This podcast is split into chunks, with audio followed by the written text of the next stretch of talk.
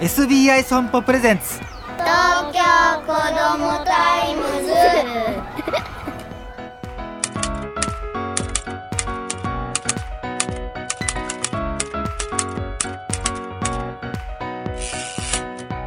おはようさんさん。東京子どもタイムズ編集長の杉浦太陽です。今週の話題はこちら。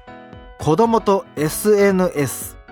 お父さんお母さんお子さんはいくつですか？スマートフォンは持っていますか？SNS を利用していますか？アメリカの保健福祉省公衆衛生局がソーシャルメディアと若者のメンタルヘルスというレポートを公開しました。ソーシャルメディアは若者のメンタルヘルスにいい効果をもたらす可能性がある一方で深刻な影響を及ぼす懸念があると勧告しております。1日に3時間以上利用する12歳から15歳の子供は気分の落ち込みや不安を感じやすいと。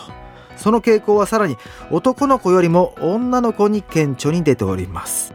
特に女の子はソーシャルメディアの使用が原因で体型に関する問題や摂食障害の行動を経験している子もいるそうですね。これはアメリカの子供を対象に行ったものなんですけども一概に日本も同じとは言えませんが似たような傾向にあるんではないでしょうか。東京都によりますと令和2年のスマホ普及率は小学校低学年で22.4%高学年で34.4%中学生で79.8%でもう高校生になるともう95.6%ほぼ全員がもうスマホを持っているという。そしてですね SNS の利用は1位が LINE ですね。70%Twitter が 13.2%TikTok が10.8%インスタグラムが 9.7%Facebook が8.9%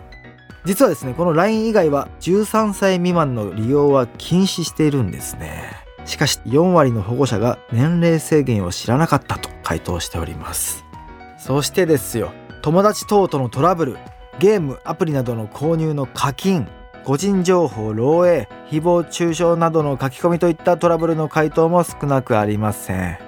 すでにスマホを持っている子供については親がある程度使い方をケアした方がいいかもしれませんね。うち上がもう中学校高校生がいるんである程度はもうやってますけども、まあ、下の小学校の子に関してはまだ時間制限とかいろいろ制限かけてますからね。年齢によってこの制限はやっぱ変わっていきますので